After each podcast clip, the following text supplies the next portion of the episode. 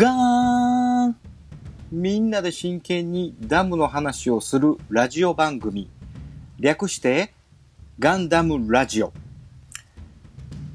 この番組は、一年戦争史研究家の土井紫蓮とアシスタントのラトキエがお送りするダムの話などをせず、ガンダムの話ばっかりする番組です。では、始まります。本日はミネバ・ラオザビ誕生記念、配信直前スペシャルということで、放送させていただきます。今回のゲストはアッタクさんとマクミラーにまた来ていただきましたので、よろしくお願いします。はい、よろしくお願いします。よろしくお願いします。はい。また顔芸やってる。はい。松井秀喜です。はい。はい、あ、これ松井秀喜やったね。この間もそれやってたけど、それ似てる、その松井秀喜の顔は。それどっから来たの、それは。顔は伝わらないからイメージで。そんなん言ってた？はいはいっていうのが松井秀喜のね。そんな愛って言ってたっけ、松井秀喜。ちょっと待って、ミネバ・ラオザビの話を松井秀喜の話をいきなりしてんねんけど、なんか、マックさんがえらい食いついてきてるんだけどいや、この間の時からちょっと気になってたけど、松井秀喜でそんなんやったっけなと思って、ほんでまたやったからもうここは言わないとまあ好きなんやな、松井秀喜のことはな。まあいいや、はいいいですか、ミネバザビです。はい、ミネバザビの知ってること言ってください。ミネバザビですか？はい。ミネバはドズルの娘ですね。そうですね、正解です。はい。ドズルの奥さんはあの人ですね。ゼナ。そう、ゼナザビですね。はい。これがまあ9月の2日ですね。本日がその9月の2日なんですけども、9月の2日にミネバが生まれました。誕生日です。はい。0079の9月の2日ですね。でこの頃でいくと、この9月の18日に、その前の日かな、17日にシャア・アズナブルが V 作戦をキャッチします。はいね、で V 作戦をキャッチして、ほんで、サイドセブンに行っちゃうんですけども、この頃に、予定してたのがゲリラ掃討作戦の、祝勝会の晩餐会というか、まあ、食事会みたいなものをドズルがやるよと、はい、いうふうな話があったと思うんですけども、そこに、ミネバザビの誕生をかけていくとですね、見えてくることがあります。はい。で、まあ、言うてみたらですね、戦争始まって9ヶ月膠着状態にあって、その前の16日やったかな、シーマ・ガラハウの海兵隊がですね、ルナ2攻撃してるんですよ。でそれはね、キシリアの部隊なんですけど、それを指揮してたのが朝倉大佐って言ってね、ギレンの部下なんですね。でギレンの部下がキシリアの部隊を使って作戦を行動したんで、加減な行動しちゃったもんで、ルーナ2を落とすことができてません。でまあ言うてみたら宇宙でも負け戦やっとるわけなんです、キンキンにね。なのにドズルは、ゲリラ掃討作戦の祝勝会やるってことですね。通常、まあ、そんなゲリラ掃討作戦いうたかって、まあ、大した戦いでもなければ、この文献にもほぼほぼ載っていない作戦です。なのに祝勝会をやる、これなんでかっていうと、ミネバのお披露目会がしたかったんやろうなと。なるほど。まあ、言うてみて生まれて約3週間経てない、2週間ちょっとぐらいかな。はいはい。でようやくね、まあ、みんなに見せてもええよっていうぐらいが大体そんなもんなんかなと。でそれを、まあ、部下に慕われているドズルが部下に、子供生まれたんやでって言って見せたいがための祝勝会やったんやろうと予測されます。はいはいはい。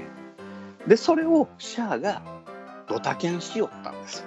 はいはいはい。そら怒るやろっていう話です。あんだけ切れてたんはむしろそれが理由やったと。そうそうそうそう、うん、そう考えるのがミネバを見せたろう思てんのにシャア何しとんねんこいつみたいな。そうそうそう、うん、何しとったんじゃ言うて、ほんで切れたんがあそこにあるんかなっていうのが、なるほど、うん、まあ見えてきましたかなっていうところですわ。はいはいはいはいはい。ね、まあ通常やったらね、知り合いに「お前何こんな時にお前遊んで酒飲んでやっとんねん」って言って怒られるのをこう、うん、覚悟しながらやりたかったっていうのが、うんうんうん、ね、じゃあ、ゲリラ掃討作戦の祝勝会だったのではないかっていうふうな話です。なるほど。はい、ちなみにね、先ほど出ましたミネバのお母さんゼナ・ザビですけどもね、はいはい、こうその後の話には一切出てきません。うん、ゼータにも出てきません。あ、出ませんでした。出てないですね、一切出てないですゼータは0087、87年なので、ミネバは8歳なんですけど、その頃にはもうお母さんいますね。お亡くなりになってるんですか。そうですね、81年の5月の5日に病死してます。結構早いですね。そうなんですよ。生まれた次の、まあまあ終戦はね、ソロモンから逃げて、ほんで、マクベの隊に拾われて、はいはい、でその後アクシズに逃げるんですけどね、ミネバと共に。でそれがアクシズでおそらく81年の5月の5日に亡くなっちゃってると。うん、うん、意外にねこの頃の女性というか病気になったら死ぬ人多い。ちなみにガルマのねガルマのお母さんも産んですぐ亡くなった。江戸時代。うん、実際医学はそんなに発展してないかなというふうな印象ですな。一昔前の時代に設定みたいですね。ああ、そこだね。今やったらもうなかなか殺さへんけどね。ね、うん、この頃は結構若くして死んでる。だからあれガルマと同い年のはずなんですよ、ゼーナはね。オリジン、まあまあね、時代劇というか大河ですけど、オリジンでは同じ、士官学校の同級生だったゼーナですんでね。ということは20歳で、その頃が20歳、あというか、ガルマが亡くなったのが20歳なんで、ゼーナも21か22で死んでると、うん、いうことになりますね、はい、でちなみにシャアがキャッチした V 作戦もちょっと話しちゃおうかなと思ってます。はい、はい、V 作戦というのは何でしょう、マクミラさん。 V 作戦、はい、連邦側のモビルスーツの製造と、それに伴う、心臓戦艦を作ろうという作戦です。ありがとうございます。そうですね、言うてみたらモビルスーツの開発とそれの運用方法と、モビルスーツを乗せるための、戦艦のまあ、言うてみたらホワイトベースですね、この辺りの、はい、回収、この辺りをするための作戦だったんですけども、まあ、言うてみたらモビルスーツの、その製造っていうか開発って言いますのは RX 計画っていうのがありまして、うん、はい、でその RX 計画と、まあいろいろなものが開発されてるやつを1個にしちゃおうっていうのが V 作戦ですね。うんうん、で、V 作戦発動したのが79年の4月、うん、でガンダムがロールアウトしたのが7月、うんうん、でわずか3ヶ月でできちゃってるんですよ。なアホなっていうのが僕の主張です。短すぎますね。短い、3ヶ月であんなでかいもんで、後ろ支えて歩いてるふりしてるガンダム作ってるのもあれ何でも歩いてるふりしてる全部言ってもらったあれはどうしても建築基準法でやっちゃうから何かに固定せなあかん、絶対こけたらあかんっていうなんか法律があるんですね。ああ、そういうことですか。だからうん、昔のはからくり人形みたいなとこがある。まあ仕方ないね。しゃあないね、あれはね。ね、それはもういっぱいようさん見に来てるところでこけたってなったら、それはもうえらいことだな。目も当てられるんですね。まあ後ろにねこうつながってるやつがあって、あれ何年かかってたからね。3年か4年かかってもっとかかってる。まあまあまあ、だから印象としては、まあ、割と早できたな印象があるんですけどね、うん、話聞いてからは印象、うん、僕の個人的な印象です。作りかけてからはね、はいはい、うん、計画ができたはもっと前でしょうけどね、うんうん、だそれまでのなんかこのマニピュレーターのこの動きが自然になるとかさ、そういうふうにまあ時間かけてたと思ったり、うん、で開発の経緯からいきましたらですね、RTX-44 っていうガンタンクのおもちゃみたいなやつが、これ製造されて開発したその時期っていうのはちょっと分かってない、61式戦車の後継機として作られたんですけどね、はい、61式戦車ってこの砲塔が2本あって、うん、やられ役の戦車なんですけど、はいはいはい、あれが61年にできてますので、言うてみたら75年から61年の間に作られてると思うんですけどね。あれ、はい、ちょっといいですか。はい、どうぞ。これちょっと時代劇の方の話になってしまうんですけど、はいはいはい、ガンダムイーグル、うん、はいはいはい、重力戦線の3作目で、はいはい、同じ型番の強襲用ガンタンクって出てくるんですよ。あれね、RTX44 いや440、440。あ、違うんだ。そうなんですよ。ちょっと若干違います。ゼロがあるかな。そうだね、44-0 なんか440なんか、確かに440やったと思うんです。間違ってたらごめんなさい。でもベースはその元旦がベースのものでしょうね、うん、おそらくRTX-44 を回収したっていうやつ。あれめちゃめちゃ強かったですけどね、うん、強かったですよね。そうそうそう、めっちゃ速かったよ。なんかモードがね、うん、ガンヘッドみたいにこうタンクモードと、はいはいはいはい、うん、ね、低くなる、はいはいはい、伏せるやつがあってみたいな。多分それ作った時にその RTX-44 が一番最初に作られたよ。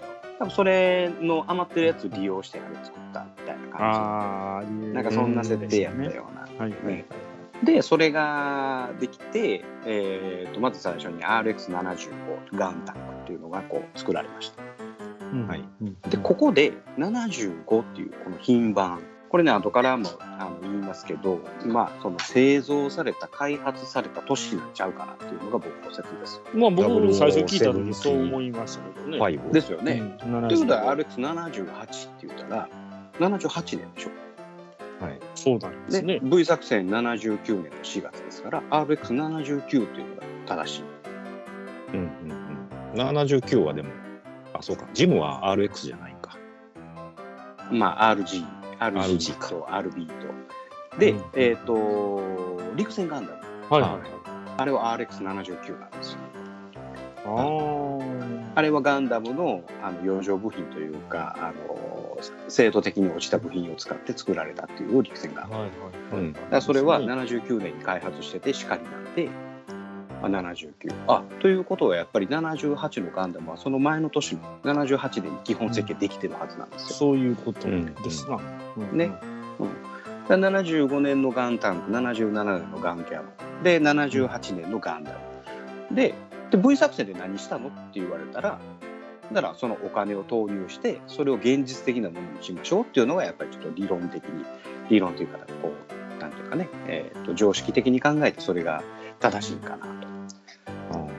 で、その時にですね、ガンダムを作ろう、RX78 のガンダムを作ろうって言ってやったのが RX 計画なんですけど、これまたバラバラで動いてましたもんで、フィールドモーターであったりルナチタリウムの鋼材であったりとかコアブロックシステムであったりとか教育型コンピューターの開発っていうのが78年にいろんなところの研究者が研究したんです。でそれを V 作戦で1個にまとめましょうっていうて予算度外視で作ったのが RX78 ガンダムなんですね、うんうん、だから最初に77年に作ったガンキャノン、75年に作ったガンタンク、この辺りはコアブロックシステム入ってなかったんです。でそれを今回の V 作戦でコアブロックシステム入れたんですね、うんうん、でそれで何の弊害が起こったかっていうと、ガンタンクには頭と胴体にコックピットが必要になってしまったと。うん、でコックピットにも1人入れて、でコアブロックシステムってそのパイロットを助けるためのシステムやのに、砲台に乗ってるハヤトは犬人で中に入ってるリュウさんは助けるっていうようなわけのわからないシステムになってて、でリュウさんおらへんようになったら上のハヤトだけにしてコアブロック関係ないっていうあれなりましたよね、なんか途中から、うん、そう上で操縦できるような、うん、上に操縦系があるのはいいけどとかなんか言うてたもんね、あれ、うん、真ん中のコアブロックシステム何も使われてないあそこに乗ってない意味ないですよねそうあそこに乗ってて行くんやったらいいなんで逆にせんかったんでしょうね、あっちから全部できるようにしたらね、真ん中から。あれ完全なびっくりドッキリメカなんですよねあれということで、V 作戦は4月に発動して7月に完成したっていうわけではなく、今までの開発の経歴があって、それで、お金を投入して、実現したモビルスーツの開発だったのではないかというのが私の説でございます。素晴らしい。はい、ありがとうございます。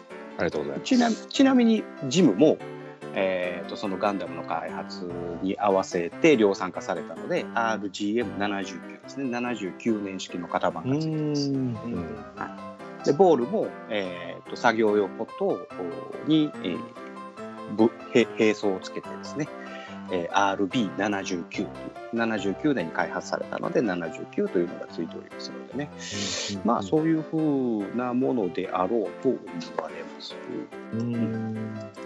あと都市伝説になってますね、ザニーですね。これは RRF の06。RRF は何か分かんないですけど、06はおそらくザクをベースにしている06だと考えられます。で実際このザニーはなんかこのゲームでちょろっと出てきたような機体なんですけどね、実際にはどこにも文献が残ってませんのでね、本当に存在したかっていうのは分かりません。これがシャアが9月の中旬ぐらいにキャッチした V 作戦のお話です。はい、本日は特別会のためですね、まあ、若干短いかもしれませんが、大体こういう風な形で終わりたいと思います。マクレさん、何かあれば一言お願いします。いや、やっぱドズルがなんであんな半切れになってたかっていう理由がここでやっと分かったなと。ありがとうございます。はい、結構ね、今までもドズルが半切れになってるっていう話を結構同意でしてはってそこ好きなんやなとは思ってたんですけど、ここに来てやっと本当の理由が分かって、すごい良かった、すっきりしました。ドズルってね、あんま怒んないはずなんですよ。まあなんかね、見た目怖いですからね、常に怒ってるみたいでしょ。なんかね、兄弟に対してね、なんか怒ってることあるんですけど、部下に対してあんま怒ってなかったりとかね、結構ね、その部下にすごい信頼をされてたりとか。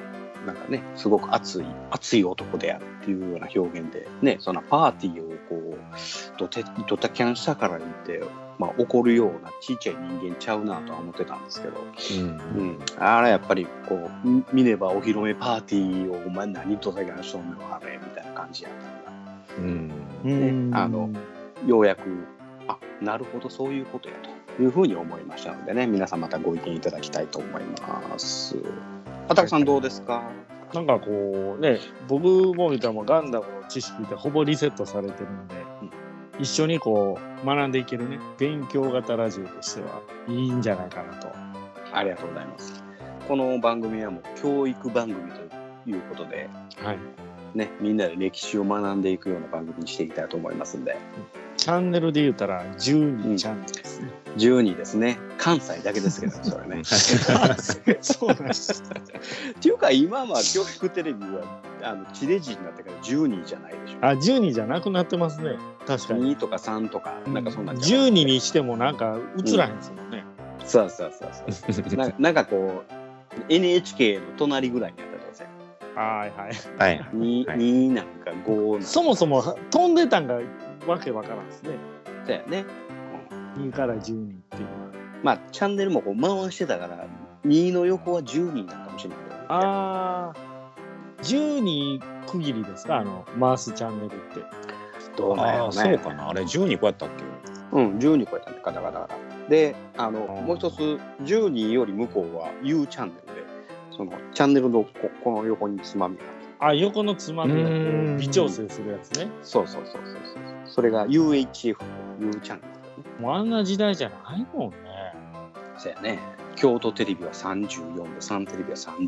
あ、はいはいはい。まあまあそんな話ですわ。関西ローカルの話やね。いやでも初めとしてはすごくいい感じの出だしじゃないですかこれ。いやこれまだ本配信ちゃいますからね。内容的に。で本配信やないんで、まあその本配信までにちょっとガンダムの話しとかなあかんなと思いつつ。はいはいそうだね。全然してないですもんね。今のとこね。そうそうそうそう。特別番組を送らさせていただきました。はい。はい。じゃあそれでは、本配信まであともう少しです。楽しみにしておいてください。ではさようなら。バイなら。さようなら。